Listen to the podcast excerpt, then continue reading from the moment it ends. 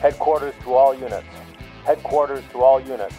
All units stand by for On Patrol with the PPD, airing now on WTBR 89.7 FM.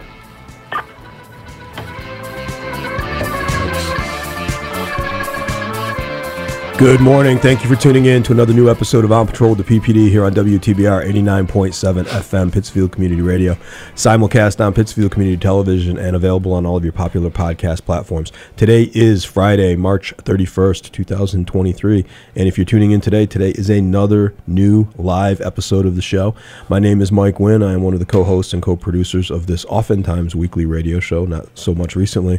I'm also the chief of police here in the city of Pittsfield, Massachusetts. I'm joined in studio this by sound engineer extraordinaire Lieutenant Matt Hill working the board. Good morning, Chief. And we also have a couple special guests, a few special guests joining us this morning. But before I introduce them, we are going to get a check of the weather, talk about a couple news items, and then we'll get started. Berkshire weather. Here is your WTBR forecast from BerkshireWeather.com for Friday, March 31st. Greetings.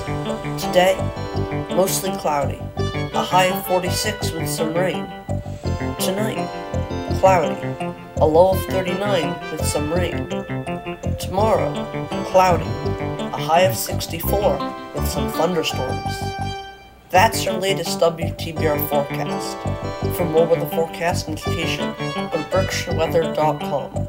I'm Cam Klein for WTBR, and I hope you all have an amazing day.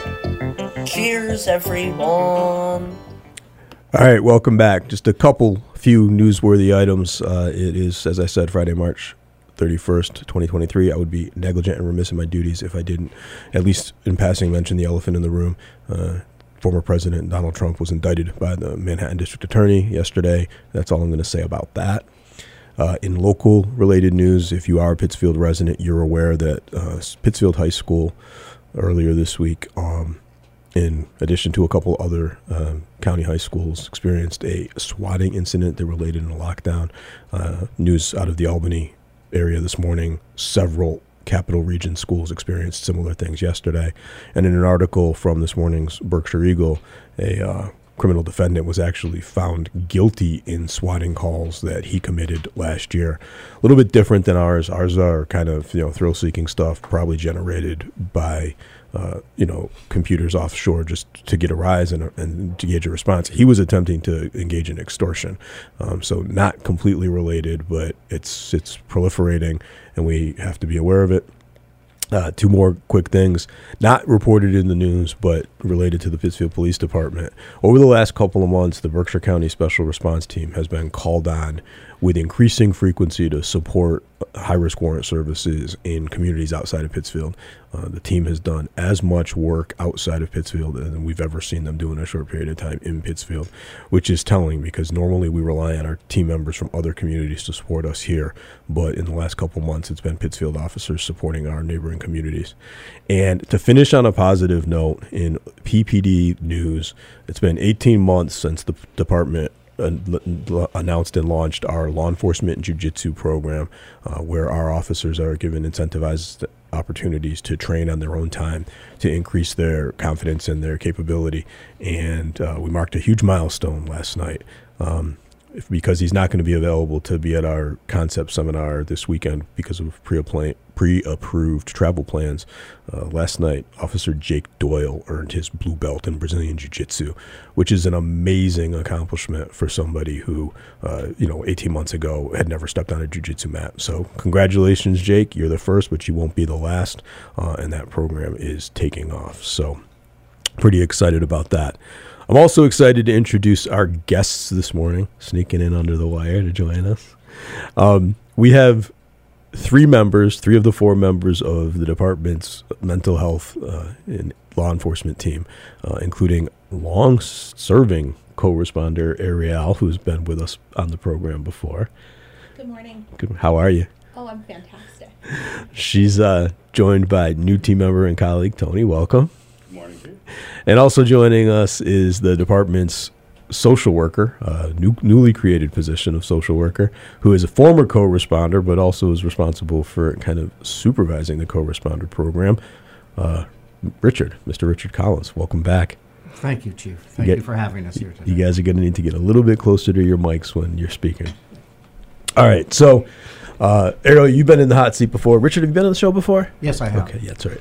So, you know, just we'll start with Tony because he's never been here before. We, Great. we like to get to know our guests a little bit. Uh, so we'll we'll have Richard and Ariel do an abbreviated version after you. But why don't you just tell our listeners and viewers a little bit about you, where you're from, and how you got to uh, PPD? Well, I'm from North Adams, um, lifetime uh, resident of the city. Um, most of my schooling has been done in the area uh, North Adams State College, Norwich Military Academy, and uh, SUNY Albany for my advanced degrees. Been in mental health probably 30 years, uh, starting in Northern Berkshire Mental Health up north, and then has now become the Brien Center. Um, was there for 20, 20 or so years, and actually that's where I met Richard and became friends with him up in that area. Worked at the jail um, and worked up at Bennington Hospital uh, for about 10 years and have had a private practice up in Vermont and down here for about the last 10 years. And retired actually just before COVID. And um, when I heard Richard was going to be doing this, um, so I think it's time to get back to work. I was getting too bored. Coming out of retirement. Yeah, yeah. So we haven't discussed this, but I have the opportunity now that you're in the hot seat to ask because I have uh, seen you driving to and from work, and I pulled in this morning, and um, your vehicle is uniquely equipped with some communications equipment. So what do you do when you're not working? Oh, it's ham radio. I, I do like the ham radio. Got more involved in it during COVID. It was a good way to talk to people um, and being a little more than 12 feet away. So it's just a hobby. And talk to people all over the world. Yes. That's awesome. Yes. I don't think we've had a ham radio operator employed in the department since Officer Kemp retired. It's it's been at least that long. So, all right, Ariel, for our viewers and listeners, just remind them who are you, where are you from, how did you get here? Good morning. My name is Ariel Ramirez. I am a social worker. Um, I received my master's degree from Rutgers University. Um, and since last being here, I got licensed by the state of Massachusetts. Congratulations! I know you were working hard for that. Thank you. COVID kind of uh, prolonged that process a little bit. But um, so I obtained that. I um, prior to this was running a men's halfway house um, through the pandemic, and was ready to um, be more in the community. And uh, Officer Derby actually showed up at my doorstep and said, "Hey, I got something for you." And uh, the rest has kind of been history. I didn't know that. Is that true? I swear to you. Derby hunted you down. So he responded to a car accident outside of the office of my nonprofit Got and came upstairs and said, Hey, uh, Mr. Collins is retiring. You are really good at talking to people in the community. I've got something for you. He has kept that story a complete secret and totally downplayed that. We're gonna have to call Huh. him out on that. He, he is responsible for the last uh, two and a half years of my life, for better or worse. He has that impact on people. All right, and not, last but fi- certainly not least, finally, Richard, tell our viewers and listeners a little bit about yourself. Well, I too have been uh, in uh, mental health for 25 years or so, and certainly over the course of my tenure with the Brien Center's crisis team, uh, the last five years, I co-responded with the Pittsfield Police Department. I then retired um, shortly, and um I teach at the academies, the, the police academies throughout um, Massachusetts, in fact, um, which has been an honor. Uh, but when I heard about this uh, job opening up, I felt that I had a little more to, to add and to offer, and so um, I came back and uh, was hired, in fact, on the 28th of, of uh, November, and I've been here since. So, just to kind of catch everybody up and um, get get kind of set the stage for where we are now. So, Richard came into my office last was it last week. Uh, we've had some representative of co-response in the department for seven years now, um, and the way that kind of came about was not easy or clean or holistic. So, if we rewind the clock to, and I'm, I think the last time I checked, we tried to narrow down the dates. It was 12 or 13 years ago. There was some changes in the regulations in the Commonwealth that basically required that our mental health partners in the community, under the previous model, the uh, ESP model, emergency services provider model, be able to provide some capability for field deployed clinicians or social workers to law enforcement in order to de-escalate or keep situations uh, stable in the community. And although that was a requirement, like many things that come from the Commonwealth, it was an unfunded mandate. So the requirement was put in place, but no resources were really put in place to accomplish it. And so what was happening was basically a hodgepodge that we would respond in the community, make a phone call. Sometimes people were available, sometimes they weren't. Sometimes they would talk to us over the phone. Sometimes they would agree to meet us at the station. Sometimes they would agree to meet us at the hospital. We just never really knew. Um, and then, and correct me if I'm wrong, Richard, but you kind of reached out and established a relationship with Lieutenant Bradford. That's correct. Right? Yes. And um, Lieutenant Bradford kind of set the lay of the land and you know what what was happening, what we thought was supposed to happen.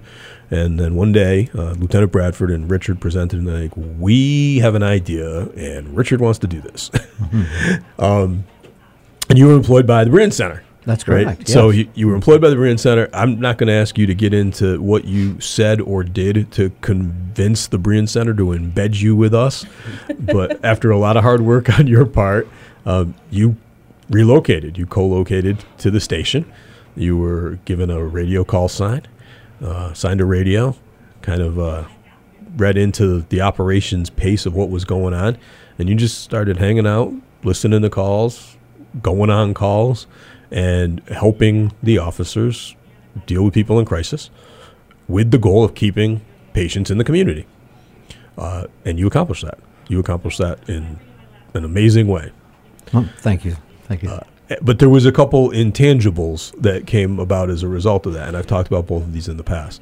The first intangible was that by going on calls with you and watching you interact with members of the community, the officers gained new skills and improved their skill set so that they were able to de-escalate and keep people in the community even on calls that you weren't with them for they increased their capability so our, our transports for mental health and people in crisis went down significantly and then you also established some relationships, so you were able to break some barriers and get our officers talking about some of the stuff that was happening for them.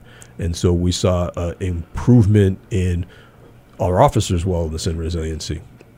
And so, going again, we're going back five, six years now.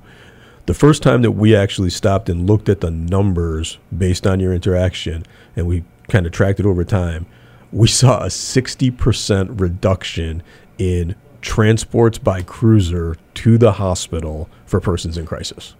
That's correct. You know, I, am very proud of that number. Um, we were helping people stay in the community safely uh, and connecting them with services, of course. Now, obviously, from a point of compassion, if we can keep a patient in the community and they can be connected with services and they can remain in their home and they can do follow ups either in their home or in outpatient, that's great. And you should be proud of that. And I'm proud of that.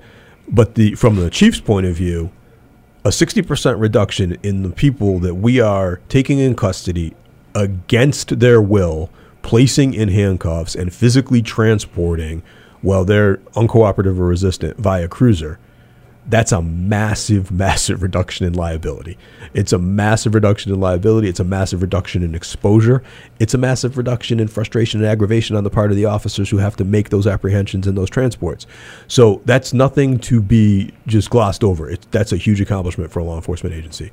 And over the last five plus years, when I've traveled, sometimes with you, sometimes um, with other members of the administration, to talk to other communities about that number, that's the number that makes people sit up and take notice. Uh, because if you can can by more than half reduce the number of times you got to take somebody who is not a criminal defendant physically into custody. That's huge. Uh, and so, with that number in mind, we really had to figure out a way to not just continue the program, but improve the program. So, you were with us for what, five years? Five, a years? A little over five, five, years. years. Yes. Uh, and during that time, you not only were recognized by us, but you were recognized by your colleagues. Um, they they knew that you were doing something unique and making uh, making a contribution not only to our community but beyond because like you said you were starting to teach at the academies and work with some of our in-services uh, then you decided to retire deservedly so. And when you decided to retire we took a look at it and we found out we had to hire two people to do the work that you were doing. So we looked at the Brien Center. Uh, we went through some uh, missteps and false starts. We were trying to figure out if the city of Pittsfield could just independently contract with people who would come in and do it. And so we posted contract positions um, using some funds uh, from the department's operating budget and some grant funds. We got some interested applicants. We went through the process, but we realized very quickly it, my staff didn't have any. We weren't going to be able to manage this program, and so despite the fact that that was kind of the director we were given, um, we reached out again to our community partners from the Brien Center. We said we need a little help, and so we gave them the resumes and the cover letters for the people that we had looked at, uh, and we said anything you can do to help us. And so that changed the face. So instead of paying independent contractors, we entered into a contract based on kind of a scope of services with Brien for them to provide us with Brien Center employees who would work under contract with us and continue to co-respond. So we got Ariel, Yes. and we got Tess. Still one of my favorite people on the planet today. We miss Tess. I miss her. Um, and the program continued and expanded, uh, but it, it was again not clean and it wasn't easy. It was kind of in fits and starts uh, because it was uncharted territory. You at, at the end of your career with the Brien Center, you had a certain amount of latitude uh, that they weren't able to, or in some cases willing to give to uh, Ariel and Tess. And so there was a little bit more oversight. There was a little bit um, more coordination. We we kind of, to the best of our ability, worked through it, um, and that was kind of where we were. Um, when unfortunately, uh, just over a year ago, we had a critical incident, an officer-involved shooting uh, in the city of Pittsfield, that unfortunately occurred during a gap in coverage. Right, you, you had just gone off duty. You actually stayed over that night and then just gone off duty. Uh, and the Yeah. officers um, on their first response de-escalated, uh, disarmed and de-escalated, and then got called back, and were not able to for a variety of reasons that we won't get into during this show. Uh, but then we got some pressure from the community, and in addition to the operating funds that we already had, we had essentially taken the salary for two sworn police officer positions and moved it into a contract line item that we were working to fund the Brien Center. I was asked uh, to locate another pool of money within the department's um, funds, re- you know, revenue funds, and allocate that to mental health. So, uh, you know, with approval of Mayor Tyer, we did that, and essentially we ended up with a, a pool of money from various sources that came out to just under um, a quarter of a million dollars that we could start to look at expanding this program. Uh, and so conversation was had with the administration at various levels, and the initial decision was made that the city was going to employ a social worker, uh, essentially as a as a cabinet member, as an advisor, to advise me and the mayor and the director of public health and anybody else that was interested, library director, RSVP and senior center director, what we should be doing to improve mental health in the city. Uh, and then the decision was made, and I strongly supported this decision that that position, the city social worker, would be placed in the health department, not the police department, because I didn't think the police department should be the lead agency for developing citywide protocols or standards for mental health in the community. But as we went through the process of assisting Director Cambi in the health department in creating a job description for the city's social worker, I realized that we had a unique intersection with the mental health community, and it was going to be overly burdensome for the city's social worker to work with the police department to help my staff and I figure out how the police department should intersect with mental health services. So I went back to the mayor and said, I fully support the city social worker, but the PD needs one too. and fortunately, um, she agreed. Uh, Mayor uh, Director Cambi agreed. Uh, Director Kerwood, the finance director, agreed, and Director Taylor, the human resources director, agreed. So instead of getting one social worker, we got two, and we posted the position. And Richard came back, and I was so happy, literally, when you came back. So what brought you back, Richard? Well, as I was saying, you know, I, I just feel like I have a little more uh, to offer, and um, this is a very unique position for me to oversee and supervise um, what I consider very elite clinicians. So one of the first things you were tasked with when uh, we brought you back on board, because we didn't, we at that point, um, you Ariel was Ariel was holding the keeping the ship afloat and kind of steering the course. Uh, Tess had left to go back into private practice. Uh, we had the funding, but we didn't have the resources. Richard came on board, and one of your first tasks was to go through a hiring process assisted by Lieutenant Bradford to vet potential candidates to come on in the newly funded, created and funded city mental health co-responder or emergency co-responder positions. So you went through a pile of resumes and, Yes. and several interviews, and ultimately you came through that process uh, with uh, two additional candidates. That's correct. Yeah. So let's uh, let's get to that point where you identified those two additional candidates. Well, one of the things that we had to look at is uh, how can we best help the department? And so, in doing, making that decision, it felt like a four and two schedule, which matched the officers, um, would be most beneficial. So we started from that vantage point, and we went through these interviews. Um, and it was difficult, to be very honest with you, to find candidates that were able and willing to do such a thing as that. Um, so that was our starting place, and we did find uh, two very, very good clinicians. But I do want to also mention that this is a hybrid model, and Ariel, who still works with the Brien Center's crisis team, is with us today, and I'm so thankful for that as well. It's an honor to work uh, with this kind of model. So I want to because I, I want to take a little responsibility and, and you know take a little ownership on that. So one of the things that happened with this, and I don't think most of our viewers and listeners would understand this, in municipal government, unlike in private business, I, we can't just create a job, right? The jobs that ha- live exist in city government, they're embedded in the code. And so the process of creating a job is you create a job description, you do a justification, you find a funding source, and then this process starts with where the human resources director has to sign off on everything, and then he sends it to a group of people called the personnel review board. The personnel review board is some city employees together with some appointed residents or volunteers. They ask the person who is looking to create the new job, in this case me, a bunch of questions. They they ask the finance director a bunch of questions. They look at the financing, they look at the funding, and then they vote whether or not they think these this position or these positions have value, and then they send it to the city council. And then the council has to approve these new positions. And then they're embedded in the code. And once they're embedded in the code if you want to make changes to them you have to go back and do that whole process over. You can't just change stuff so when we were working up and developing the job descriptions based on some job descriptions and from some other agencies and based on the model that we had had going into it uh, we essentially created them as administrative position jobs which for us means a five day on two day off schedule usually between seven to seven and a half hours a day. Um, but once the positions were created and posted under that, the internal conversation among the people who were going to be supervising this on the ops side was no, we need to align these schedules with the patrol schedules. There needs to be more continuity between the officers who are going to be relying on these positions and the co-responders who are going to be supporting the officers. And we couldn't just change it. So it, ha- it required a lot of negotiation and a lot of flexibility, and it also caused some difficulty. Uh, but you navigated it and got through it.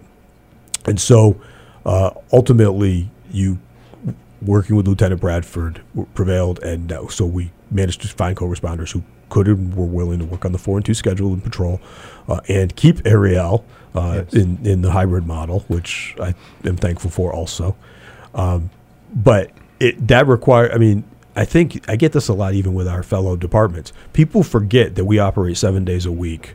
24 hours a day every day of the year. So like you came up with a number of people that you would need at minimum to, for us to get to 24 hour a day, seven day uh, a week coverage. And that m- amount of money that I mentioned, that you know 250,000 thereabouts, it was it's nowhere near enough to actually accomplish that. Absolutely. we're going to need more resources if we're ever going to get to that number.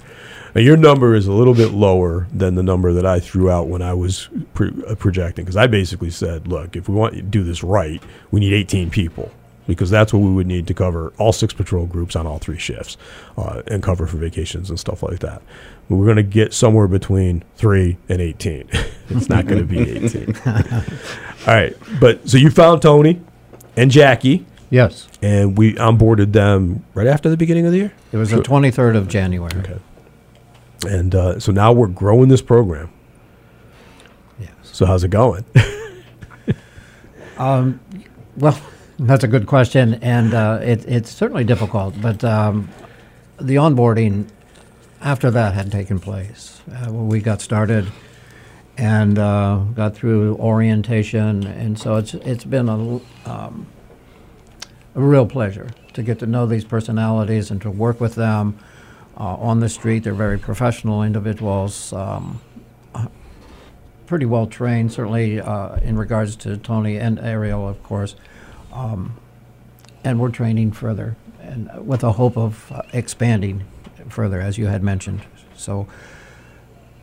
So I think in that regard, it's going well. We we are seeing a number of people. We're getting calls. Uh, this month of uh, March has been um, has exceeded the two months prior uh, by the number of calls, and we're doing some really really good work out here in the community.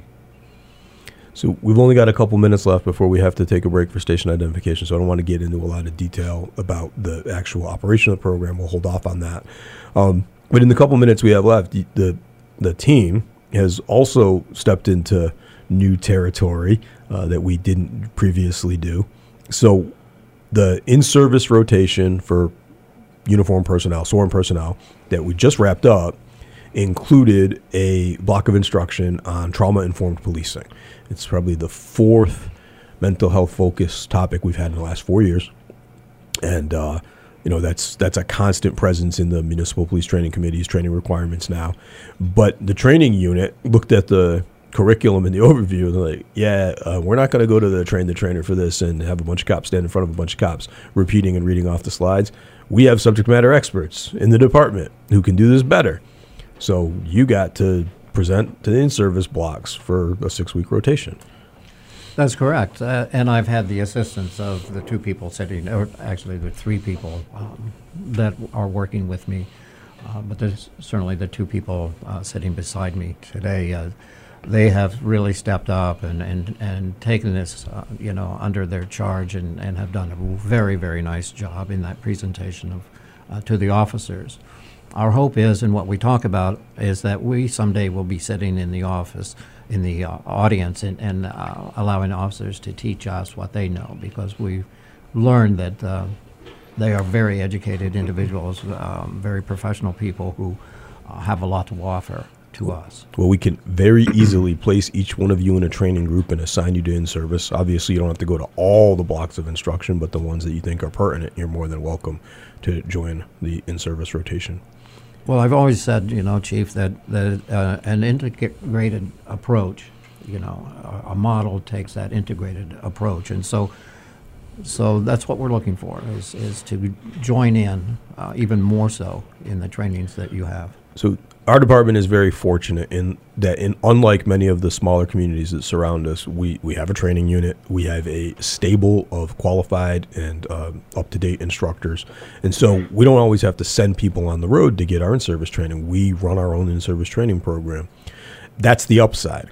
The downside is uh, although we have many instructors we don't have nearly as many instructors as we have topics that we're required to cover. So our people see the same six eight, ten officers standing in front of them, presenting on a variety of topics, and it gets old. I've been an instructor and trainer long enough that I can see when the you know is glass over and they're not paying attention. So to have the ability to bring people with completely unique backgrounds into the training classroom, the training environment is incredibly valuable because they spent a lot more time and attention listening to you than they would have if it was me or Officer Gaynor or any of our other subject matter uh, instructors. So I'm happy that the decision was made to include you in the training for that block, and I'm glad it went so well. Uh, I I loved my in-service block uh, this year. It was it was not only a joy not to be up there doing it, but it was it was a joy to hear a different perspective. So we're coming up right on the half hour, so we're going to break now for another check of the weather and some PSAs, and then we'll come back and we'll get into some of the nuts and bolts of the implementation of the co-responder program. Berkshire weather.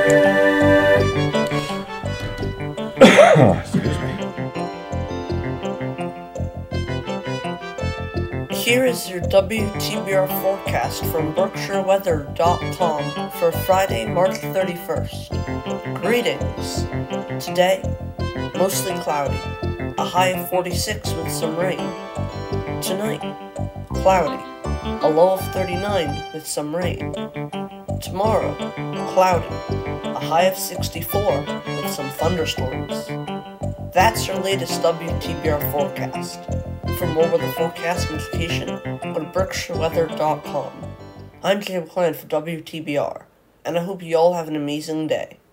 Cheers, everyone! Support for WTBR comes from Greylock Federal Credit Union, proud to support high school arts and sports programs to help our community thrive. Greylock Federal, with locations throughout the Berkshires and online at greylock.org. Missed an episode of your favorite show? Have no fear because we have podcasts. Type in WTBRFM.com forward slash podcast on your favorite browser and search for your favorite show. It's that simple. Is your little one safe inside your vehicle? Is the child seat installed properly? Is it the correct seat for your child? Hi, this is Sergeant Mark Madeline with the Pittsfield Police Department, reminding you to please keep your children safe. Follow the safety seat manufacturer's recommendations for height and weight, and check NHTSA's website or our Facebook page for recommendations. If you have a question or would like your seat installation checked, please contact our department at 413 448 9700, extension 575. Our officers are certified safety seat installers. Thank you. This message is brought to you by the Pittsfield Police Department in cooperation with WTBR FM.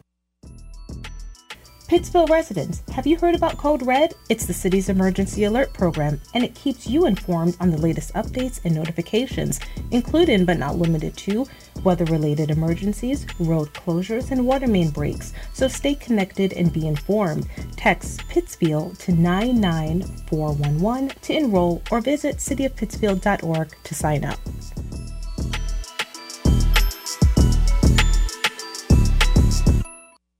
Hi, this is Officer Darren Derby with the Pittsfield Police Department. Folks, unfortunately, drug use is a driving factor for a lot of crime taking place in our city, the most prevalent crime being theft. Please, take the extra time to ensure that your belongings are safe inside your vehicle.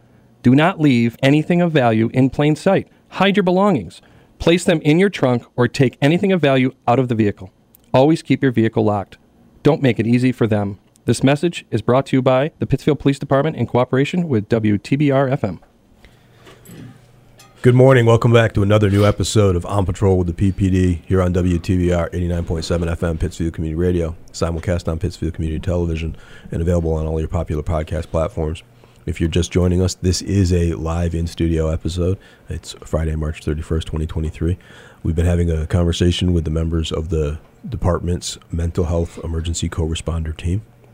We led into the station break talking about kind of the backgrounds of our three guests this morning and the creation and growth and improvement of the program. We finished up talking about them providing training uh, in our in-service rotation for our sworn personnel. And now we're going to, you know, just kind of shift gears and, and get into the actual operation of the program and, and what the program accomplishes. So um, let's see. Let's go with Ariel. If you had to describe the the goal or the objectives of the co-responder program in layperson's terms, how would you do that? Ooh, um, you know, from different perspectives. So the perspective of the community members, our goal is to provide them support in the community um, with what we call least restrictive uh, practices. So if that can be done in the community, um, allowing that to play out and not, um, you know, compound any existing trauma um, by then taking them into custody and, and requiring them to go to the hospital. So from a community perspective, that's our first uh, paramount goal.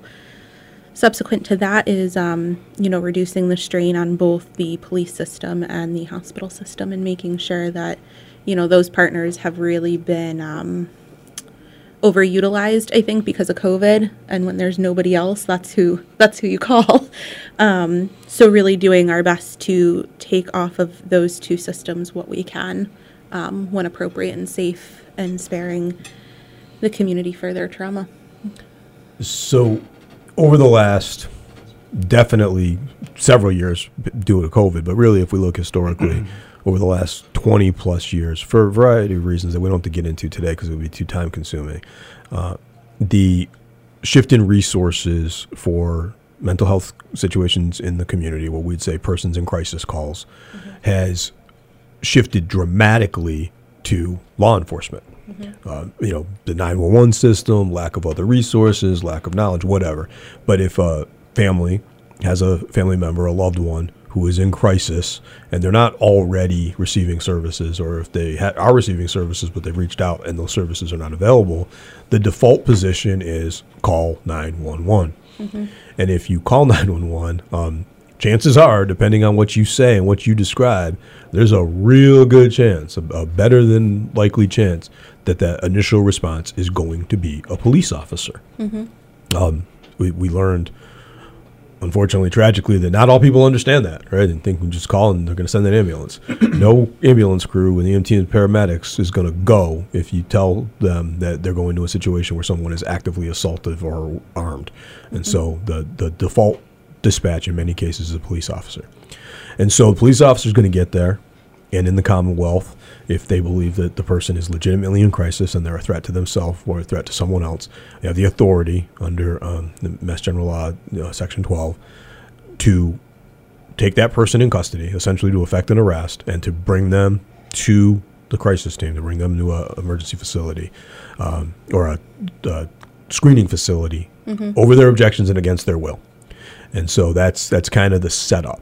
And talking to other departments that have similar programs, the the hope is that a department has a crisis or has a co-responder program. When the officers get there, recognizing what they're dealing with, they would be able to tap another resource before they make the decision to go hands-on and take somebody in custody and bring in a clinician, a subject matter expert, to explore another option to see if we can avoid that apprehension and that transport. Mm-hmm. And so when we built the program, I think that's what we all hoped for.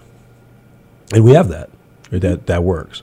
Uh, what we couldn't possibly have hoped for was that the the success that we would have, um, largely because of the model Richard built, but also just because of the the people that we've been able to bring on board to work with, when our co-responders proactively inter- intercept and anticipate the need for a co-responder response and can either get there before the officers ask for it or uh, the officers can get to the point where we now see this that they can recognize based on the dispatch instructions that they're going to need it pre-arrival and ask for it.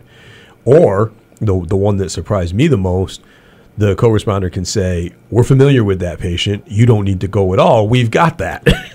And they can actually take the call. So what we hoped for was a resource that would be available to respond at the request of an officer what we got is a resource that in many cases can actually replace an officer uh, either ahead of time or simultaneously so what does that look like when you know the call came into dispatch, it went out over the air, and now one of you or one or more of you is now going to go assist the officers with that call? So I actually was just pulling numbers the other night, and um, something that came to my attention that surprised me. I don't, Richard. I don't know about you. Um, is that when we look at the number of calls from 2020, almost half of the calls that we responded to didn't come in labeled as mental health calls. Give me an example. So what? so the one that comes to mind is we had a um, suspicious person somewhere, um, a suspicious person call come in, and I had actually just seen that person two hours before, and based on the description, knew that they were not in fact suspicious. They were confused and needed assistance. They were not um, of danger to anybody or looking to break in, and and that can happen. Mental illness um, can look suspicious if you don't know what you're looking at. Um, and so that was one of those cases where I could say, actually, never mind, I got this. Hold on. so, so that's one that um, you had firsthand experience with, and you know, okay, we could that could make sense. The the one that I think, if we looked at historically over the last several years, even pre-COVID, but definitely during COVID, and I know that you've had experience with this because I've seen you do it. Is that you know the catch-all that we would code in as unwanted person, right? So um, we have a person in crisis, they're confused, or you know they're they're in an episode, right? Whatever their diagnosis is, they're they're symptomatic, and they're in a space where their behavior makes other people who aren't familiar with that behavior uncomfortable. Mm-hmm. And so what we get is, you know, there's someone here and they're doing this and they shouldn't be here, um, where, wherever that location is. And so now, you know, if a police officer goes to that, we're going to start to ask some detailed questions because we're going to try to ascertain is this person engaged in criminal trespass. Mm-hmm. But criminal trespass, we need to be able to to form intent, mm-hmm. right? And so if there's no intent, there's not much a police officer can do in that situation except offer the person a ride, which just displaces the problem, and then we'll be getting an unwanted person call to the second location, and the third, and the 4th Um, you know, and then we get a variety of calls that you know, to, I'll, I'll keep it PG for the show. They're we would consider them hygiene calls, right? Um, for whatever reason, these these people don't have access to facilities, and now they're in close proximity to a public gathering space, and you know, so um, you know, is that a, a law enforcement issue? Technically, it is. First, it's a health issue, but ultimately, you know, a crime has been committed. But it, again, it comes back to intent. These are not people who need to be taken to 39 Allen, processed in, booked, and thrown in a cell. They need a different scope of services beyond what law enforcement is equipped to provide. So calls come in on you know pretty much now we're working days and evening shift, right? That's correct. Yeah. So calls come in, variety of calls, variety of locations, uh, variety of hours, um, and so you either get called by the officer on the scene, or you hear the radio dispatch and you you know self deploy. So when you get there, what is the what does the turnover look like? What does the handover look like? Go ahead, Tony. Well, I think usually if we're there and waiting, um, we're going to wait for the officers to clear the situation and make sure that it's safe. Um, but a lot of times we might be there before, and we would call in that we're we're nearby or we're standing by if if we're needed. Um, every situation is different, um, so I guess we we take them as they come.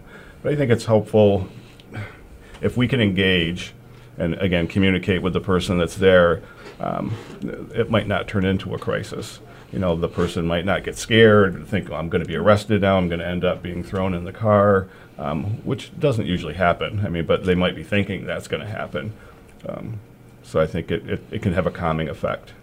Um, if we show up or we're there and we're able to communicate with them beforehand Right, or during, but it's going to be safe. I mean, we're, we're going to take direction from the officer. It's their scene, and Not in uniform, not with all that stuff hanging off of your he- chest and vest, not in the police car with the lights flashing. It's a it's a different interaction. Mm-hmm. So I know you were pulling it numbers earlier in the week because well, maybe when we get to the end we'll talk about the grant opportunities. You were pulling some numbers, Richard. You were pulling some numbers, and there's a metric that the team has identified. Um, we looked at it in the past, but I think you've kind of parsed it out and put a more fine point on it in the last several months. Is it's time on call, right? Time on call for a co-responder versus time on call for an officer, and I think that's important because these are not quick calls to resolve. So if a police officer is on scene without the ability to call a co-responder, they're either going to be there for a very long time attempting to de-escalate this, or if call volume is such and the pressure is such, they're going to make a decision to go hands-on and apprehend very quickly so they can get back in service when the co-responders are available, those, those are not the only two decision points. There's a third option. Many, sometimes more than a third option. And I know, Richard, you pulled some of this out and extracted it. So can you talk about that time on call? Uh, you know, the time on call for the officers when the co-responders are available, as opposed to when they're not. Yes, um, what we were looking at is, is just that, is time on call, as you were pointing out. And, and what I have realized through the numbers that we have thus far is that we've been able to save uh, police officers some 17 hours of time on call uh, just within these few months, two and a half months. Uh, and I anticipate that that's going to rise significantly o- over uh, the course of the year. Um, so, with that said, what has happened is is that once we do arrive, um, whether we're first or second, we're, we're there and with the officers, and we deem that that this is a safe situation. It's it's settled enough that an officer doesn't need to be there. We come to that agreement with the officers, with ourselves, and certainly with the individual at hand. Um, and so we'll ask the officers if there's if they're comfortable to go ahead and get back to their policing duties, and that we will spend more time with that individual through assessment and creating a disposition, uh, uh, you know, that is safe for everyone, and and hopefully that is uh, lending uh, service to them in the moment. Um, and then also uh, service afterwards to follow up with someone maybe on an outpatient basis. And just so our listeners understand, what Richard is saying is that in this short period of time, 17 hours that those officers were available to perform other police functions that previously would have been spent trying to interact and de-escalate with these patients. So that's 17 hours that they could go handle another call for service, set up and run some traffic, uh, engage in community outreach. 17 hours that they recaptured that can be reallocated to other issues in the community that they're better equipped to deal with. And Chief, I think that's part of what I found um, uh, rewarding do- with doing this job is when you do respond. If there's, say, a death in the household, and the officers can leave, and we can remain there and support the family, hook them up with services that they might need. Um, I mean, I think that's the stuff that I find rewarding and helpful, and allows the officers to get back to doing what they're paid to do and enjoy doing. Um, and we can also engage the people that we see in the uh, local establishments that might look different, and they're they're usually not engaged in treatment. So we have that opportunity at that time to try to engage them in treatment, which I think is going to be helpful in the long run, um, so that they aren't recidivists. Um, so those are the th- I think some of the reasons why I decided to come back during the you know do the crisis stuff is because I think more people are open to or not open to, but they're in crisis, so they're looking for direction, and we can hopefully give them some. So the rewarding part for me. So one of the other things that the co-responder team has been involved in, and has actually now kind of stepped up and taken a lead in, is the department's involvement in what we refer to as our our hub table or our hub meetings. Right? So we, uh, the PPD, took the lead on creating our our local Pittsfield hub based on the Chelsea hub model. It's a multidisciplinary, multi-agency approach to looking at people who might benefit from services from multiple agency, um, high high risk residents or patients, and putting a team together to kind of provide wraparound services. And Ariel was, you know, involved in, in the early beginnings of this. When I said to the participants at the hub table, I don't personally believe the police department is the right agency to be leading this initiative. We should be a participant, but we're going to take the lead on this because so far nobody else is willing to do it.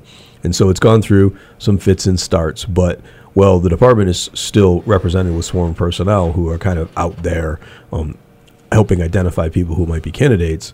The management of the hub and kind of the assessment portion, you're much better qualified to make these calls than we are. So you you've been kind of le- leading our hub initiative as well. What a welcome resource because in so many ways it's really what we're doing on the calls, right? We know this person, we know who their DMH worker may be, and we know who their caseworker may be, and we know that they have an outpatient therapist over here. And so it's it's so much of what we were doing, and to have a team and a concise time and place is so much more efficient. Um, so it's really nice to engage the community partners in that way and be more effective. No, I think one of our early success stories with the hub, and I'm not gonna, I won't, I won't specifically name the organizations. Uh, well, no, I will name one, Berkshire County Sheriff's Office, because they've been great community partners and are taking a leadership role in that as well.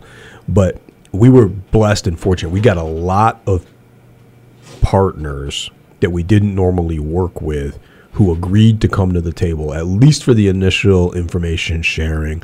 And even if they said we're not going to participate monthly but we're here give us a call. And a lot of those partners had resources that i think a lot of us weren't aware of.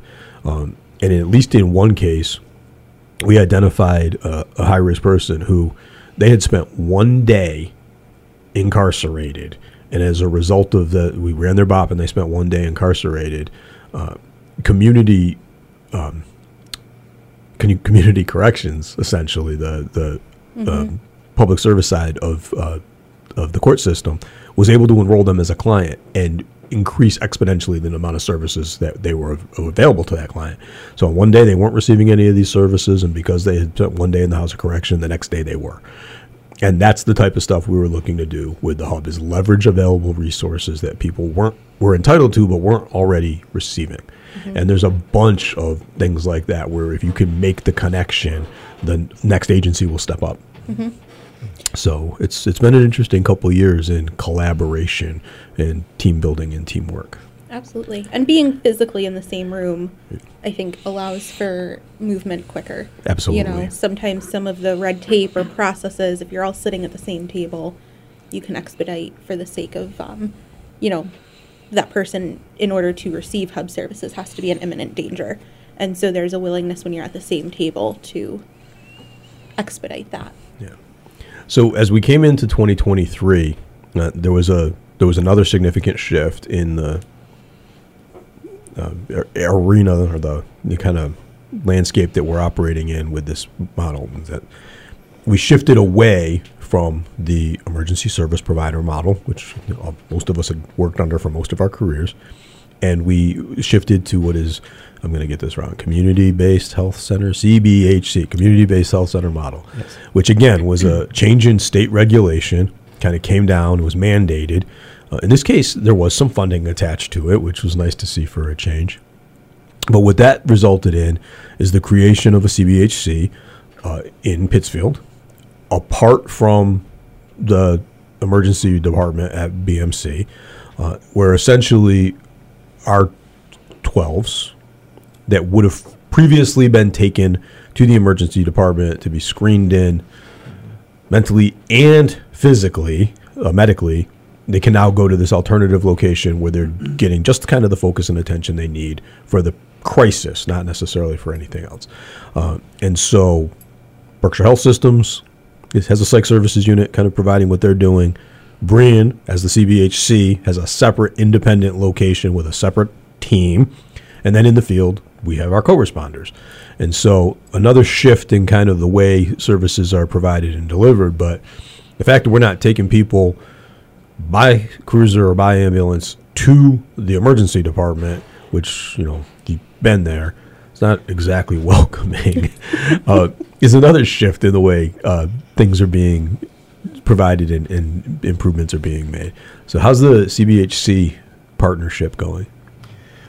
In my opinion, it's going quite well. Uh, we do have that opportunity now to um, decrease the pressure on the healthcare system by utilizing the CBHC. And so a lot of our uh, individuals that um, need more service than we can provide in the community in, in a short period of time, uh, there are people now available th- through this program that they can be taken to uh, by officers or they can go on their own. It depends on elements of safety. But even Section 12s now uh, can be can arrive at CBHC, which is at 334 Fenn Street. Um, it's a nice access and uh, more user friendly, as you were pointing out before. So before I kind of open it up to just final thoughts and our our last uh, segment that we try to finish with, in the couple minutes we have left, um, kind of in the gap between the old co-responder model, I shouldn't have said gap because I'm going to repeat myself. In the gap between the old co-responder model and when we onboarded Richard, based on some of the events that we had looked at over the last couple of years, uh, I pulled together a small internal team, including our, some of our dispatch staff, some of our operations staff, some of our tactical staff, and Ariel was gracious enough to join us and help us out. And what I wanted to do was a gap analysis of how mental health services are accessed in the community, in Pittsfield in particular, but even in the broader Berkshire County community. And so we spent some time in a uh, conference room with a whiteboard and a bunch of um, sticky notes up on the walls, and we tabletopped. If a person in the city is in crisis and you need help, who can you call? And we identified pretty much everybody you could call at that time and then we identi- we attempted based on the information we had and some questions we had asked to identify the workflows within those organizations or those particular places and where the workflows terminated. And Ariel, can you just talk really briefly about what we kind of observed as we put that gap analysis together? Absolutely. So, um, you know, anybody who is familiar with mental illness or substance use, um, either professionally or personally, I, I, you know, um, what we identified was that for somebody who is not um, able or willing to engage in the system voluntarily, um, that all roads, d- despite who you initially contact, really lead back to the police department. Um, there's no other mode of helping somebody who you know due to their illness isn't able to fully cooperate um, and so all all roads led to the same place so not only not only that, I mean, that was the big takeaway because it was like the big arrow at the top of the page. But what we identified is if you, as a resident, as a loved one or a family member, are fortunate enough to get someone into services somewhere and they're there and then they become non compliant, Mhm. it didn't matter who our community partner was. It could be the health system, it could be Brien, uh, it could be some of the other agents, it could be an ambulance provider. When their protocols ran out, their response was call the local police, including the statewide crisis hotline. Right. The, what we found out was if they ran out of options, if all the numbers that they called didn't answer, their last option was call the local police. And I want to, I just want to pull that out because like we're trying really, really hard to extricate ourselves from being the point of contact for me- uh, mental illness in the community, but we can't do it by ourselves because ultimately, when everybody else is frustrated, when everybody else's resources have been diminished, they have written a protocol that says now call the police. Yes. And so we're coming because if you come, we won't say no. But uh, you know, we're happy to do what we can to keep people safe and to work cooperative in this. But we should not be the answer to this. I, mean, I think the other day we had a situation where, you know, a, a caring mother, her child was in crisis. She showed up to the front of the police department and just came in and said, "Help!" You know, I, I just can't do it, and help me. Um, which that was the first time I ever had that happen in front of the police department, and, and it worked out perfectly. You know, she was able to get the help she needed, and it went very smoothly. But it just, you know, sort of piggybacks what you're saying. It's when they don't know what to do, they either call the police, come to the police, the police get involved. Mm-hmm. And we're not going to say no. Right. Right. Right. I think that's how this uh, whole program was generated. Is just because of what you've just said, Chief. Is is that um, people rely on the police? Uh, you know, oftentimes even in the, the last resort, of course. And and um, we're here now to to assist with the officers to to help make those hard decisions and move forward. Mm-hmm. All right, in the few minutes we have left, final thoughts. Anything else you'd like to add, Richard? Well, again, I think, you know, the expansion, we have um, two clinicians that we've hired, uh, and we cover seven days a week now, which I'm very proud of. Um, but there are gaps in that. And of course, Ariel is here to, to fill some of that gap, and, and we appreciate that, of course, as well. But there is so much more that is needed. And so, um, you know, we look to our stakeholders and, and and ask, you know, for some assistance with this because we do mo- need to move forward. We need, need to grow this program. It's been successful so far, and there's a lot more that we can do uh, if we had uh, just more clinicians to be able to do that. I mentioned it in passing briefly. We, we're working on the grant, right? We're going to pull some more resources in here so we have some more opportunities. I, I, I'm going to share this with you. Like, we got a little pushback from the grant door about the initial submission, and I don't, I don't say this to make you feel bad. Like, we, we actually used your salaries as the baseline for what we asked for, and they came back because it's Boston. They were like, what? These are way too low. It's like, well, welcome to Berkshire County. Uh, We all agree with that. yeah, my- Yeah. my- when I go to a, when I go to a Chiefs meeting and they find out what they make, they laugh. But uh, or what I make. All right, Tony. Final thoughts. Uh, I just the way I see what we do is we're another tool on the officer's belt. It's usually the way I like to see it is we're there if, they, if it's needed. Um, and all the interfaces I've had with the officers is it's been great. I mean, it's a great bunch of guys, and they all care tremendously about what they do and do it professionally. Thank you for that. Yeah. Ariel. Final thoughts. Yeah, just uh, going off of that, I'm tremendously grateful to be part of this team, and um, the patrol units are phenomenal, and we could not do anything that we do without them. Thank you for that. Lieutenant Hill. Thought or plans for the weekend. Get outside. Nice. Yes. Richard. Plans for the weekend. Also, the same, I think, uh, and certainly spending some time, quality time with my family. Nice. Tony. Plans for the weekend. Grandchildren. Awesome. It's awesome. Ariel. Plans for the weekend. I am in the process of opening a women's recovery home, and so that is what we are launching this weekend, and we will be moving women in. So work. Yes. Work for the weekend. okay. I am not a clinician, but you need to talk to someone about that. Uh, Take I'm care of the caretaker. I'm looking forward to this nice weather this weekend. I'm gonna. Gabe just had his first birthday, so we can get him outside for some outside adventures.